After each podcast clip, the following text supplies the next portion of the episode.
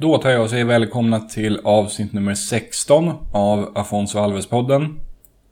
Jag heter Johan Nykoff och i det här avsnittet har jag intervjuat B K Häckens mittback och lagkapten Rasmus Lindgren. Rasmus Lindgren föddes tjugonionde november nittonhundraåttiofyra i Landskrona och har spelat den överväldigande majoriteten av sin professionella fotbollskarriär i nederländska Eredivisie, vilket är anledningen till att jag tyckte det var lämpligt att intervjua honom i den här podden. I januari tjugohundratre blev den då artonårige Rasmus värvad från Landskrona Boys till Ajax. Initialt var han i Ajax som ungdomsproffs, men säsongen noll fyra noll fem fick han debutera i A-laget. Sommaren tjugohundrafem lånades han ut till F C Groningen och i mars året därpå köptes han loss av Groningen eftersom konkurrensen i Ajax var i tuffaste laget. Rasmus blev kvar i Groningen fram till januari tjugohundraåtta då han värvades tillbaka till Ajax. Under den här andra sessionen i Ajax vann han både ligan och kuppen, men han hade svårt att ta en ordinarie plats och sommaren tjugohundraelva såldes han därför till Red Bull Salzburg i österrikiska ligan. Efter bara en säsong i Salzburg släpptes han på fri transfer och han återvände då till F C Groningen. Under sin andra session i Groningen blev Rasmus så småningom lagkapten efter att mittfältaren Michael Kiftenbelt blivit såld till Birmingham. Och han tog även ett kliv bakåt i banan. Efter att ha spelat defensiv mittfältare hela karriären tog Rasmus mot slutet av säsongen fjorton femton klivet ner till mittbackspositionen där han spelar än idag. Samma säsong var Rasmus också med och vann kuppen med F C Groningen, vilket är klubbens enda stora titel någonsin. I mars tjugohundrasexton meddelade Rasmus att han skulle lämna Groningen i samband med att hans kontrakt gick ut till sommaren. Detta trots erbjudanden om förlängning och i maj samma år meddelades det att han hade skrivit på ett kontrakt på tre och ett halvt år med B K Häcken i Allsvenskan. Inför årets säsong blev han också utsedd till lagkapten av tränaren Mikael Stahre. I den här intervjun blir det mycket fokus på Eredivisie, som sagt. Vi pratar bland annat om varför det blir så mycket mål i Eredivisie och hur det skiljer sig att spela som defensiv spelare där jämfört med i Allsvenskan. Givetvis pratar vi även om Afonso Alves och hur Rasmus minns honom som motspelare och de mål han gjorde mot Groningen. Rasmus berättar även om hur det var att vara lagkamrat med en annan rätt hyfsad sydamerikansk anfallare, nämligen Luis Suarez.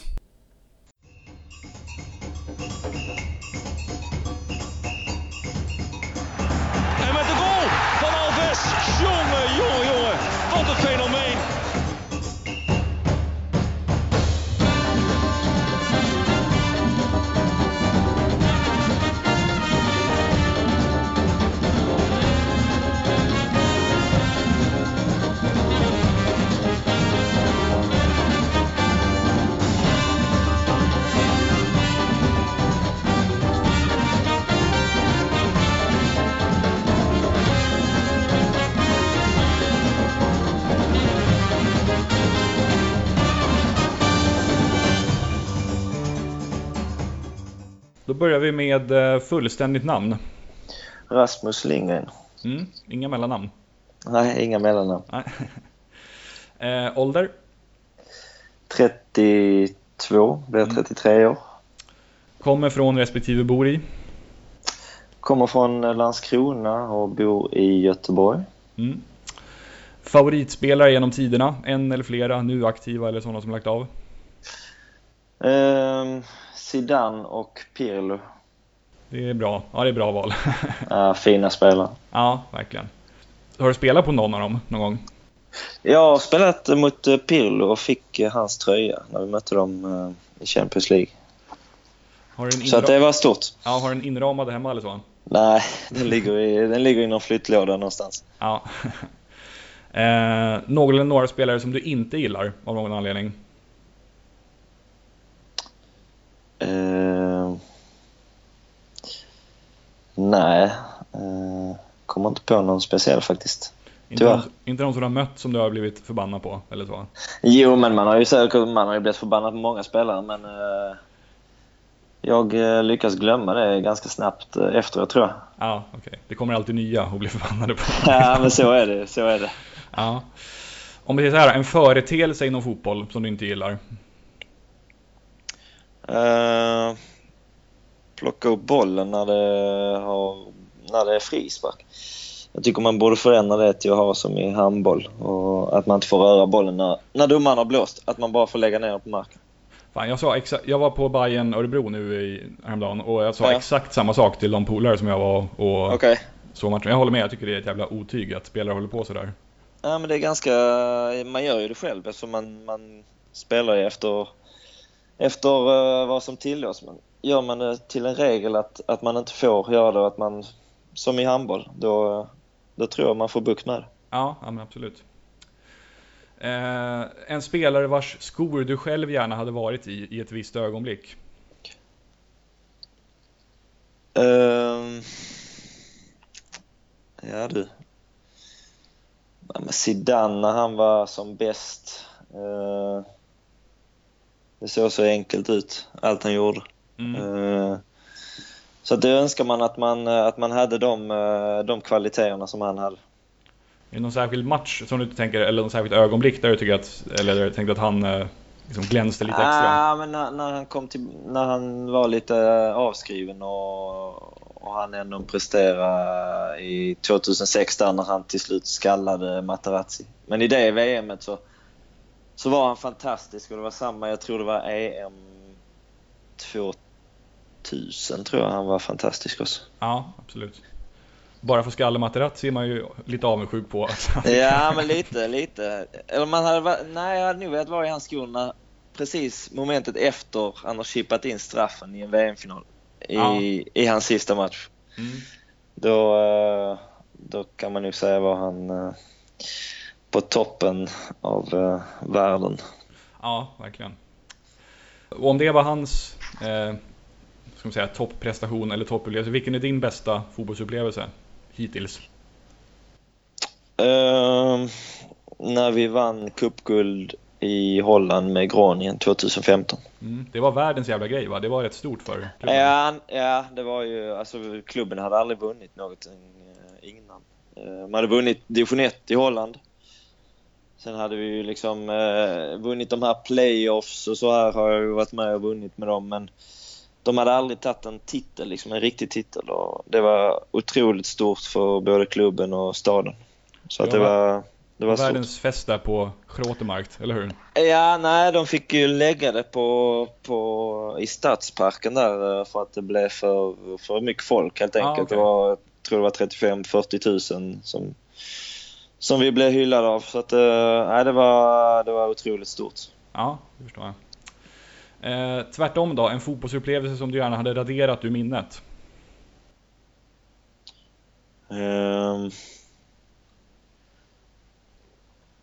Alltså jag har inte varit med om liksom nerflyttningar eller, eller sådana här grejer. Men ta röda kort, det är, det är jobbigt tycker jag. Det har väl bett några sådana, fyra, fem stycken tror jag. Ja. Och det är samma känsla varje gång att vad fan, det var liksom, nej, man, man vill bara försvinna då liksom. Tycker du att överlag att de har varit liksom onödiga också? Eller finns det några som du faktiskt kan, ska säga, uh, rakryggat ja. säga att de här var berättigade? Mm, nej, det har väl varit uh, mest onödiga. Några som har varit två gula, det får man ju ta och leva mm. med. Men... Uh, några direktröda som har varit ganska onödiga. Ja. Sen, senast mot I F K här. Vilka som inte var meningen att, att gå in på spelaren så. Men ändå onödigt. Ja, förstår jag. Eh, då ska vi säga lite utanför fotbollen då. Favoritland mm. eller stad som du har besökt? Uh, jag älskar Amsterdam. Mm. Eh, som stad. Där jag bodde i fem sex år. Um, Palma på Mallorca. Fin stad. um, Ja, de två skulle jag vilja säga. Har du försökt lobba för en transfer till Mallorca någon gång? Bara därför? Ja, min fru är sugen på, på det. Men jag och min är sugen på det. ah, okay. eh, Favoritband eller artist? Bruce Springsteen. mm. um, Håkan Hellström. Ja, har du sett någon av dem live någon gång? Ja, båda ett antal gånger. Ja. Så Håkan, Håkan har jag nog sett en tio gånger kanske. Och Bruce har jag sett fyra gånger tror jag. Ja, det är bra jobbat. På Ullevi, mm. båda eller? Uh, ja, en gång i uh, Nijmegen uh, såg jag Bruce. Aha. Mm. Tre gånger, alltså. tre gånger Ullevi. Nej, en gång Skandinavien, två gånger Ullevi och en gång i Nijmegen. Ja. Eh, coolt. Och sen avslutningsvis i faktarutan. Eh, ifall du hade varit någons livlina i postkodmiljonären, vilket icke-idrottsrelaterat ämne hade du haft störst chans att hjälpa din kompis i? Ja du... Eh... Jag skulle vilja säga geografi eller eh, historia kanske. Mm. Var du bra på det i skolan? Nej, men jag tycker det är väldigt intressant. Ja. Och kul. Ja, geografi håller jag helt med om. Jag tycker mm. det är kul med huvudstäder och flaggor och sånt där. Ja, precis. Nej, men det, det är kul. Men jag, jag är svag för historia också. Framförallt... Ja. Eh, eh, nittonhundratalets historia kan man väl säga. Okej. Okay. Mm. Men det var faktor utan det. Då känner vi lite ja. bättre som, som person. Så då går vi vidare till liksom huvuddelen av, ja. av podden. Eh, vi börjar, vi kör lite i kronologisk ordning helt enkelt. Och mm. du skrev på för Ajax i januari noll tre, om min research ja. stämmer. Stämmer. Eh, kan du berätta lite hur den övergången från Landskrona till Ajax gick till? Ja, det var... Uh... Nej, jag fick upp ögonen och jag var nere, jag var faktiskt nere redan noll ett, tjugohundraett tror jag med Alex Farnerud och tränade mm. två veckor tror jag. Och sen så fortsatte de väl att följa mig och så här, och tjugohundratvå på hösten där så var jag nere en gång till och, och tränade med dem. Och det gick väldigt bra och så där, så att eh, ganska snart därefter så åkte de ner till Sverige och får För att träffa mig och, och skriva kontrakt. Och jag, jag hade ju fått lite att fundera på där någon vecka innan. Där de sa att de ville ha mig. Så att, ja, så gick det till. Ja. Min bild av Ajax är att man som ung spelare liksom drillas väldigt hårt in i deras så här fotbollssystem. Att det nästan är som en fotbollsspelarfabrik liksom, som bara spottar ur sig ganska så likadana spelare. Stämmer den bilden något sån här skulle du säga? Uh, på ett sätt kanske, men det låter ju det låter lite värre än vad det faktiskt är om man är in, inne i det. Uh, det är inte så att uh, det är liksom uh, det är ingen uh, det är ingen fabrik helt enkelt, utan det är uh, väldigt bra och disciplinerad träning uh, där man uh, kör hårt på sin uh, sin modell. Men uh, man utbildar spe- spelare. Uh, man vill få fram bra spelare och man har liksom faciliteterna och, och möjligheterna till att, till att göra det. Sen gissar jag att alltså, fokus ligger väl på lite andra saker i, i och med att du kom från Landskrona innan och sen mm. Ajax. Det ligger väl fok- fokus läggs på lite an- andra ska säga, egenskaper att utveckla. Ja, yeah. Jo men det, så är det ju. Ajax har ju framförallt sin... Uh, sin modell och sitt, sitt tänk, sitt fotbollstänk. Och eh, det är väl det som man, man får lära sig eh, där. Och man tränar med bra spelare, man har bra tränare. Så att eh, automatiskt så, så liksom blir man en bättre fotbollsspelare om man är i den miljön. Mm. Kan du nämna några av dina lagkamrater från när du var junior där? För det måste väl vara ett helt gäng som sen blev A-landspelare och sen riktigt framstående efter det? Ja, alltså när det laget jag kom ner till var eh, vad har vi där? Då har vi Femalen, eh, Hedviges Maduro. Jag vet inte om du, han spelar i Valencia förut. Eh, O B Emanuelsson. Eh, Snyder var ju den årskullen, men han hade flyttat upp i A-laget lite innan jag kom. Ja, vad fan det fart också den årskullen? Nej, han är ett år äldre, men Nigel de Jong är min årskull, men han hade också flyttats upp eh, lite innan jag kom dit. Ja. Eh, så att det är väl, ja det var väl dem. Uh, Kenneth Vermeer, målvakt, uh, landslaget och Feyenoord. Ja. Uh, så de var väl de jag kom ner till då. Mm. Och Zlatan var i A-laget när du kom dit? Han var i A-laget då, men han lämnade väl ganska snart efter jag kom, efter jag kom ner. Ja, så ni hann liksom inte direkt bonda? Så det... Nej, det gjorde vi inte. Nej. Det gjorde vi inte. Och sen gick du till Groningen där sommaren noll fem, initialt på lån, och sen så köpte mm. de loss dig från Ajax. Ja, jag gissar att F C Groningen har en ganska så, ska man säga, speciell plats i ditt hjärta, i och med att det är den klubb som du har spelat ganska klart flest matcher för i din karriär. Ja, så är det. Nej, som sagt, jag gick ju dit och hade gjort fyra fem matcher i Ajax då innan. Mm. Men eh, insåg väl, och det insåg väl klubben också, att jag skulle få svårt att platsa i det laget de hade eh, just då. Eh, och jag var inte klar för, för, liksom, för att spela mig till en startplats där. Så att jag mm. gick till Groningen och, och eh, det är klart att Groningen, eh, jag har gjort, tror jag har gjort sex säsonger där. Mm. Eh, nej, det har absolut en speciell plats. Ja. Hur kommer det sig att de värvar så mycket svenskar och nordeuropeer generellt? Uh, de är, man ska säga, de är lite mer uh, skandinaviska i sitt uh, tänk och mentalitet där än, än om man kommer längre ner i Holland. Det är mm. ju längst uppe i, uh, i Holland, kan man säga. Ja. Så att det ligger liksom, ja, både geografiskt men också... Uh, om man ser till mentaliteten så, så är det närmare Skandinavien. Man, man jobbar hårt, man, eh, ja, man gnäller inte och man, eh, man kör liksom.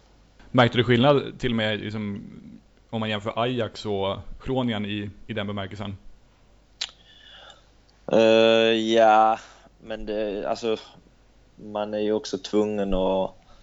Uh, har någonting annat i Groningen än vad man har i Ajax. I Ajax mm. har du de bästa spelarna och, mm. det har du, och det har du inte i Groningen. Så att, eh, det är klart att man måste vara bättre som lag i, i Groningen för att, för att nå högre. Ja, precis. Hände det att de typ frågade dig eller övriga nordeuropeer om typ så här tips på spelare att värva? Jag tänker till exempel att jag har alltid tänkt att Emil Johansson rimligen måste ha varit ett tips från Petter Andersson, i och med att de spelade ihop i Hammarby. Eller att åtminstone Petter gav in laget ja. för Emil. Ja, det vet jag inte om det var det. Men äh, absolut nu på de senare åren när jag spelade, när, när man hade liksom äh, en helt annan status än när man kom dit som ung spelare, då, då är det klart att de frågade saker och, och vad jag tyckte, om jag hade koll på På den och den, så att uh, absolut uh, gör de det. Ja, typ Tibbling och sådana där. Ja, nej, men fra- jag tror framförallt så har de en väldigt, de har, de har en väldigt bra scouting i, uh, i Sverige och Norge och Danmark. Så att de, de kollar väldigt mycket spelare där, och de gillar den mentaliteten som, uh, som skandinaviska spelare har. Så att uh, det är nog mer det som, som gör att de, uh, de drar sig till Skandinavien. Ja. Finns det någon liksom svensk eller annan skandinav som har liksom, som står lite högre status historiskt sett jämfört med andra, mm. någon som har presterats exceptionellt bra sådär? Marcus Berg tänker man ju på, men de finns ju några, några fler. Uh, Marcus, men han var ju bara en säsong. Uh, de har ju haft många spelare, inte bara skandinav, som har varit där en säsong och gjort det bra och blivit uh, liksom sålda. Mm. Och de kanske inte... De gör avtryck, men under väldigt kort period. Mm. De uppskattar folk, alltså spelare som stannar längre och, och som gör avtryck under lång tid. Då är en norsk spelare, Erik Nevland, eh, som är otroligt stor där nere. Han var mm. där i fyra säsonger och vi spelade tillsammans. Eh, en spelare som liksom gjorde, han gjorde mål, men framförallt så jobbade han otroligt hårt och, och liksom en riktig lagspelare. Mm. Så han är väl den största skandinaven som, som har spelat där. Granqvist då? Ja, han, han är uppskattad i Groningen, absolut.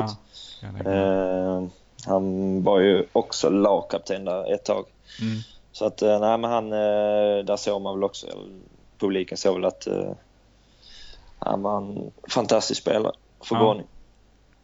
Du nämnde ju Groningens liksom geografiska läge tidigare, långt upp i norr. Mm. Kan du berätta lite mm. om vilka som är de största rivalerna och vilka matcher som har lite mer derbykaraktär än de andra? Det är Heerenveen som, som är det stora derbyt. Mm.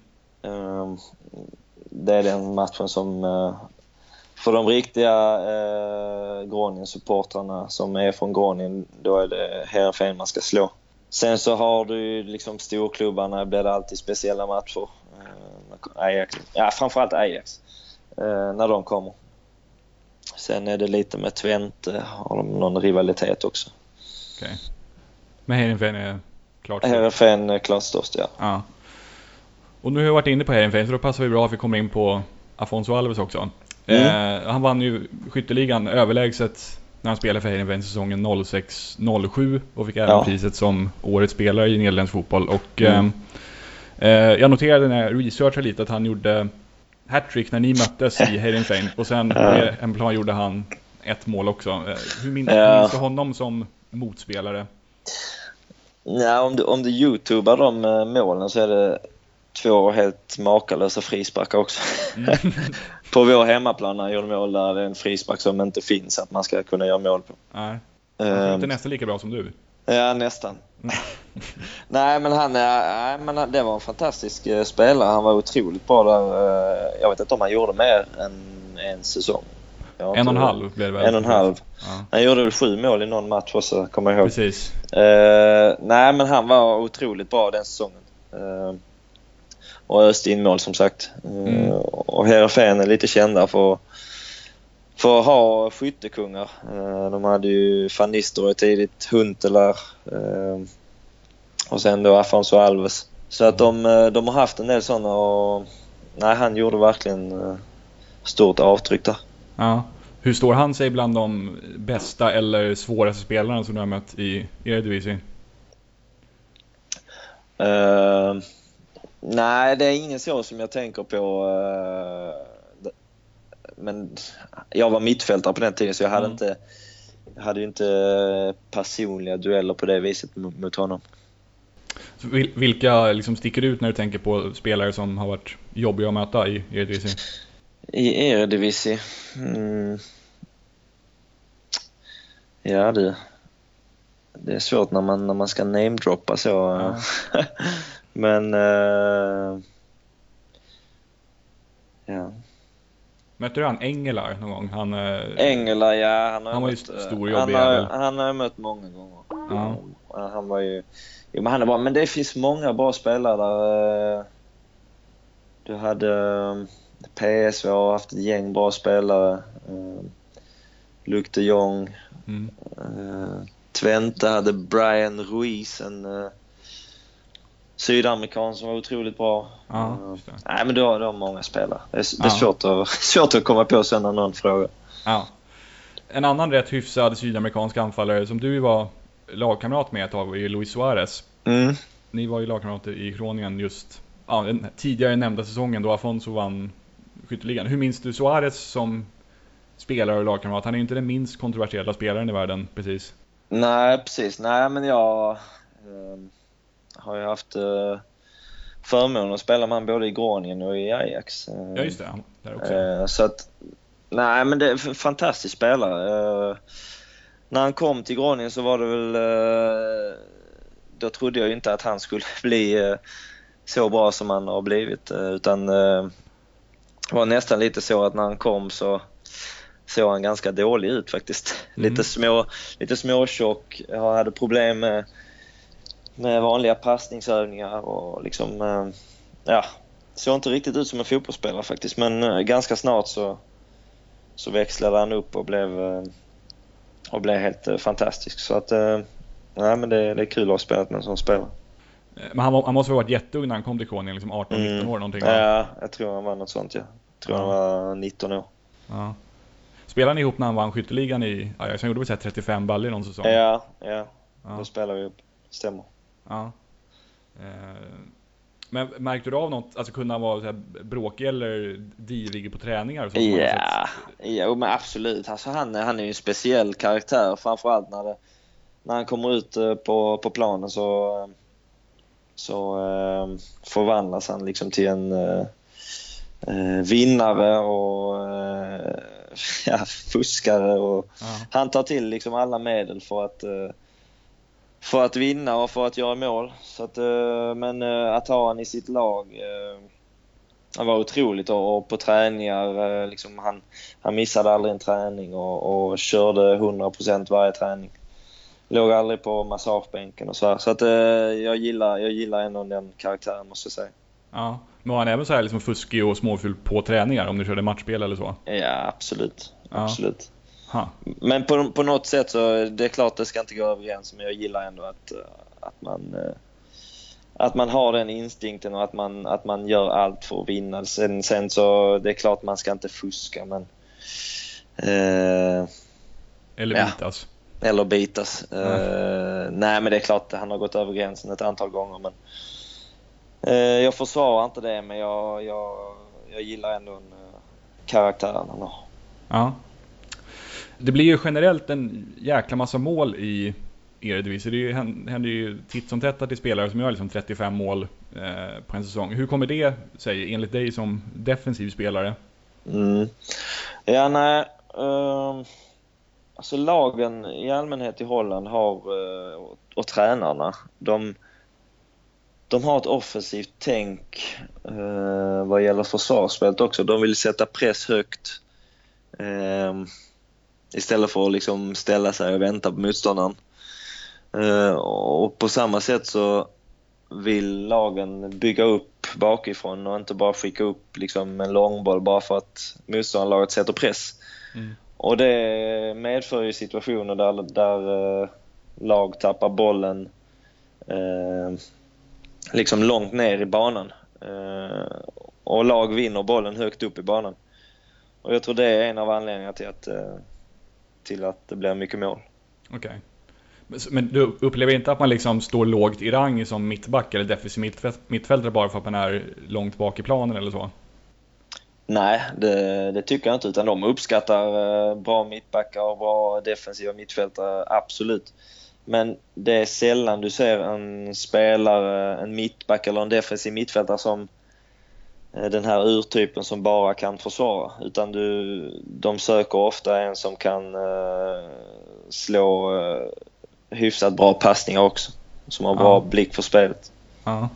Då sticker Petter Hansson ut lite, för han var ju ändå där i Heerenveen och väldigt ja. framgångsrik. Och han är ju han är ja. ju där. Ja, jo, nej men det är sant, och det är kanske det är ju kanske det som gör att man sticker ut lite om man är sån spelare, om man men Petter alltså han jag tror många det är en sån spelare som säkert är undervärderad liksom fotbollsbiten. Han var säkert bättre fotbollsspelare än vad folk trodde, tror jag. Det är samma med Jonas Olsson, som eh, många har en bild av att de ska, han är väl liksom en köttare och han, han är bra på försvar, men han är ju eh, en väldigt bra passningsspelare och bra speluppfattning. Ja, han var ju precis som du mittfältare förut och klev mm. sen ner och blev mittback, och då måste man ju ha lite ja, precis. lite känsla i dagarna. Absolut. Absolut. Kan du förresten berätta hur det gick till när du bytte position där? För du, var ju, du har ju varit defensiv mittfältare större delen av din karriär fram till för något år sedan mm. eller två. Mm. Ja, nej, vi hade uh, vi hade en mittback som uh, som var borta på grund av uh, dödsfall i familjen faktiskt. Mm. Uh, och då fick jag uh, kliva in som mittback. Uh, och gjorde uh, bra. Uh, och sen dess så liksom, ja, stannade jag där och tränaren Tränaren fortsatte att spela med det. Så att eh, det är sådana eh, små grejer och liksom små marginaler och väldigt tråkiga grejer som, som gjorde att jag fick gå ner som mittback. Ja. Och jag, jag gissar att du upplever att du, har, att du kan ta med dig mycket av det du har utvecklat som defensiv mittfältare i ditt spel som mittback också. Alltså... Ja, ja, absolut. Men jag, alltså jag hade ju funderat länge på, på att ta klivet ner, eller jag visste att jag skulle göra det i liksom senare delen av min karriär. Ja. Eh, så att det, det passade faktiskt perfekt för mig, och det var rätt tidpunkt också. Okej. Var det av liksom fysiska skäl, eller hur kom det sig att du hade gått i de tankarna? Nej, alltså... men jag kände, jag kände på liksom sista året som, som mittfältare att, att jag inte kunde kanske göra de grejerna som jag hade kunnat innan. Jag kunde kanske inte springa lika mycket och, mm. och ta samma, samma löpningar som jag hade gjort eh, tidigare i karriären. Och okay. då, så att eh, det var väl på väg att liksom, eh, man var på väg att bli en sån här dussinspelare liksom, som, som mittfältare. Ja, okay, jag förstår. Så det är, det är ingen slump att man ser defici- eller mitt, inmittfältare bli mittbackar snarare än tvärtom. Alltså, nej, man... nej, precis. Nej, men jag tror det, det liksom uh, ser på Andreas Johansson i Norrköping också, gammal mittfältare som, som gör det fantastiskt bra som mittback. Ja. Uh, så det är många exempel på, på spelare som har gjort den. Och har du då spelförståelsen och, och en bra passningsfot, då kan du lösa, då kan du ofta lösa det som mittback också. Ja, och en sån som Anders Svensson som inte var någon bjässe men ändå kunde spela. Ja, precis, precis. Mittback. Ja, precis. Ja. Eh, upplever du att det, du nämnde ju tidigare med hur man liksom tänker kring försvarsspel i Eredivisie. Upplever du att det är radikalt annorlunda att spela i Allsvenskan som defensiv spelare? Eh, jo, men lite annorlunda är det väl. Eh, eh, framförallt så kanske man inte tar de eh, riskerna om man vill kanske inte bygga upp spelet till varje pris här i, här i Sverige. Uh, så det är väl det som är största skillnaden, tror jag. Det var mer vänligt inställd till rensningar i Sverige. Ja, men alltså det...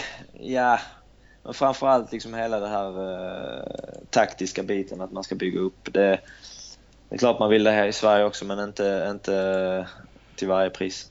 Nej. Jag kommer ihåg, jag, jag har ju spelat på bra mycket lägre nivå än du. Men när jag bodde i Groningen då spelade, då spelade ja. jag fotboll som universitetet arrangerar. Och då ja. var det i stort sett bara nederländare som jag spelade med. Och då var det, jag är gammal back och har ja. rensat en och annan boll i mina dagar. Och det sitter liksom i ryggraden. Och när jag gjorde det, när jag spelade där, då fick man sig en utskällning att sådär, liksom, vad, vad gör du? Varför ja, har du inte bollen inom laget för? Ja, nej, men det är ju lite typiskt. Man vill lösa det eh, tekniskt och... Ja. Men, men passning liksom. Ja. eh, Vi går vidare till eh, årets säsong med Häcken. Mm. Hur tycker du att säsongen tjugosjutton har varit så här långt, både för dig personligen och för laget som helhet? Ni ligger väl i mitten och sådans i tabellen? Ja, vi ligger väl i mitten där. Och uh, är väl lite så här, uh, vinner man en match så är man med liksom, och kan kolla upp. Förlorar man en match så, så hakar man liksom uh, av lite. Så att uh, mm. vi ligger väl där. Och uh, kommande matcherna får väl uh, visa var vi var vi kommer att höra hemma, om man säger så. Ja. Så att det har väl varit en helt okej, okay, inte inte jättedålig men inte en jättebra säsong heller hittills. Så att eh, vi hoppas ju att ta ett antal kliv uppåt i tabellen, absolut. Ja, ni hade väl ganska höga förväntningar på er från, om man tänker från mediahåll och så. Klart högre än där ni ligger nu i tabellen i alla fall. Ja, nej, men så, så är det ju. Det... Vi har förväntningar på oss själva också, så att eh, nej, men vi, vi hoppas kunna, kunna kliva ett antal placeringar. Hur funkar det med Mikael Stahre som tränare, tycker du? Han har ju utsett dig till lagkapten, så då kan du väl inte vara annat än nöjd? Nej, då får man vara nöjd med. Nej, men han, eh, jag tycker han har gjort ett jättebra intryck och, och gör det bra som tränare här. Så att eh, jag tycker att det, det känns jättebra. Och... Eh, han fick rätt på, på det som kanske har varit största problemet, defensiven. Mm. Som helhet, som lag liksom. Så att han har gjort ett bra jobb hittills. Ja. Hur trivs du i Göteborg som stad förresten? Ja, jättebra, jag gillar stad. Ja. Har faktiskt alltid gjort det, så att det känns bara bra. Mm. Är du mest en storstads- eller småstadskille? Du har ju bott i städer av lite olika storlek under din karriär.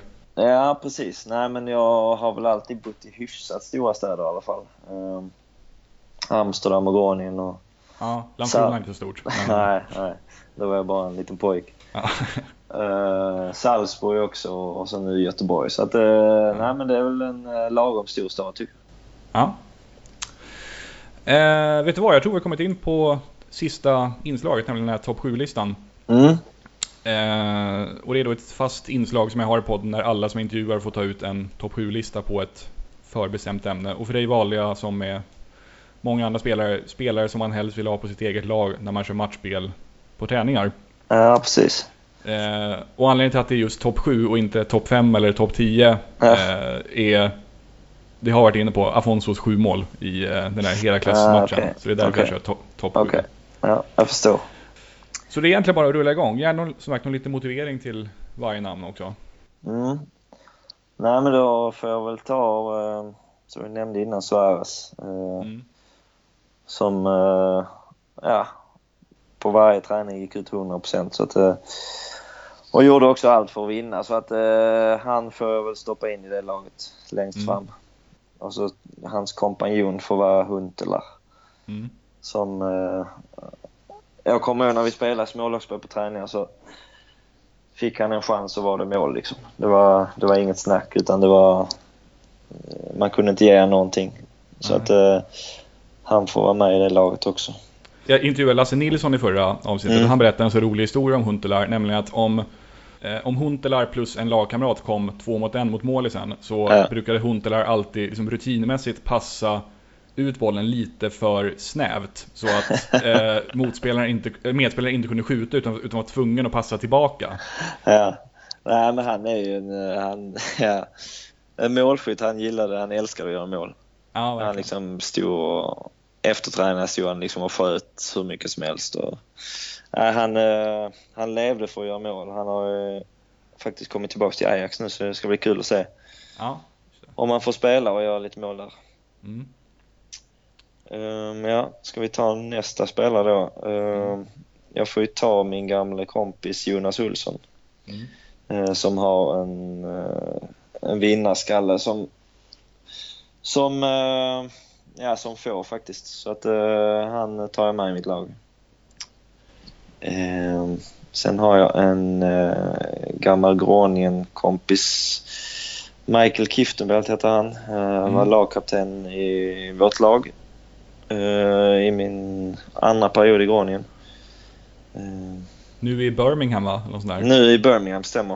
Uh, nej, han var uh, också en otrolig lagspelare som... Uh, en vinnare. Och det är sådana man vill ha i, i smålagsspel som du sa. Så att eh, han får jag ta med. Sen har vi eh, Soriano, Jonathan Soriano, som jag spelar med i Salzburg. Mm. eh, Forward som har gått till Kina nu för att casha in antagligen. eh, Som också var en otroligt skicklig spelare, eh, Barcelona fustrad. Um, han snittar väldigt mål per match ungefär. Ja, uh, han var otrolig målskytt också. Många mm. mål, må, många målskyttar i mitt uh, mitt lag matcher. Ja, men det, det behövs. Ja. Uh, sen har vi uh, Jan Fortången för att ta med. Mm. Mittback som är uh, men som i smålagsspel kan uh, kan dribbla och kan skjuta och uh, kan försvara. Uh, Han hade också det mesta faktiskt. Och sen så tar vi in en mittback till, Virgil van Dijk, som är i Southampton. Mm. Som jag spelar med i Groningen också. Eh, också en försvarare som kunde dribbla, och han var, körde vi en mot en på träningar. Då var det han som var både bäst försvarsmässigt och anfallsmässigt. Så att eh, också en otrolig spelare. Ja, just det. På tal om gamla Groningebackar, du spelar med Johan Kappelhoff va?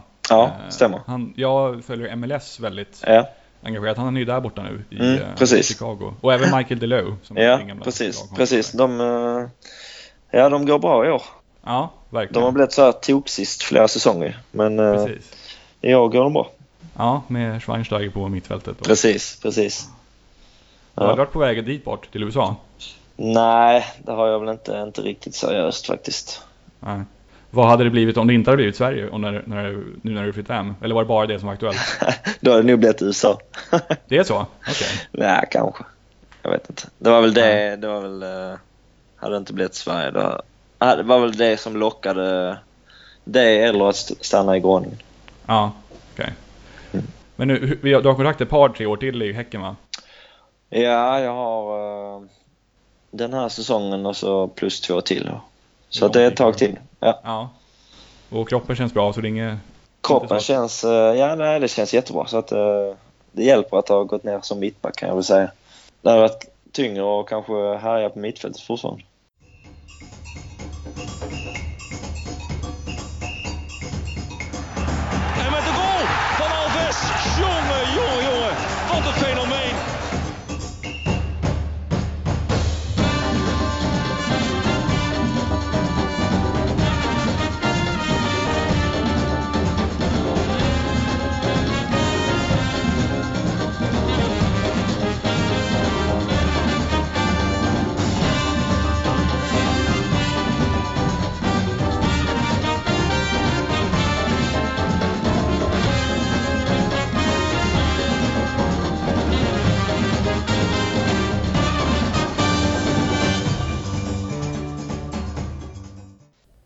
Sådär, då tackar vi Rasmus Lindgren för att han tog sig tid att ställa upp på den här intervjun, och vi önskar honom all lycka och medgång framöver där nere i B K Häcken. Eh, det var jäkla kul att höra om hans erfarenheter från spel i Eredivisie, både från tiden i Ajax och i Groningen. Eh, innan vi avslutar så ska vi gå igenom förra avsnittets Afonso-trippel och även lägga in ett nytt bet. Det blev dessvärre förlust i trippen som jag la i förra avsnittet. Då hade jag bettat på eh, de här matcherna. Malmö F F A F C. Där hade jag tippat hemmavinst och håller nollan. Och den slutade ju till tre två till Malmö. Så där bommade jag. Sen hade jag tippat hemmavinst i matchen Djurgården-Kalmar F F. Den satt, där vann Djurgården med fyra ett. Och sen hade jag tippat under två komma fem mål i matchen mellan Atletico Mineiro och Cruzeiro. Och där slutade det tre ett. Så den bommade jag också. Men vi tar nya tag. Och nu ska vi se vad jag lägger mina pengar på den här gången. Som vanligt trettiofyra kronor insatsen. Och den här gången lägger jag pengarna på följande. Örebro S K mot I F K Göteborg i Allsvenskan. Där tippar jag under två komma fem mål. Den matchen ska jag för övrigt se live. Jag pyser iväg till Örebro på söndag och kikar på den matchen. Sen matchen Malmö F F Sirius tippar jag en rak etta till oddset ett komma fyrtionio. Oddset i ÖSK Blåvitt matchen är för övrigt två komma noll sju. Och sen avslutningsvis kör vi en match i Brasilien igen. Där är det ligajumbon Atletico Goianiense som tar emot Atletico Mineiro på hemmaplan. Och där tippar jag Atletico Mineiro seger och att de håller nollan. Och det blir ett totalt odds på elva komma åttiosju. För den sista, sista matchen är oddset tre komma åttiofem. Och det blir, om man gånger med trettiofyra kronor, en potentiell vinst på lite drygt fyrahundratre komma femtio. Så det hoppas vi på. Eh, flera avsnitt kommer ramla in de kommande dagarna. Jag har ett helt gäng intervjuer inbokade nästa vecka. Sen åker jag till Kroatien veckan därpå på semester. Så jag hoppas att jag hinner komma ut med alla innan dess. Annars får du vänta någon vecka till. Sådär. Det var väl ungefär det jag hade att säga. Ha det så bra så länge. Tack för att ni lyssnade. Tja, tja.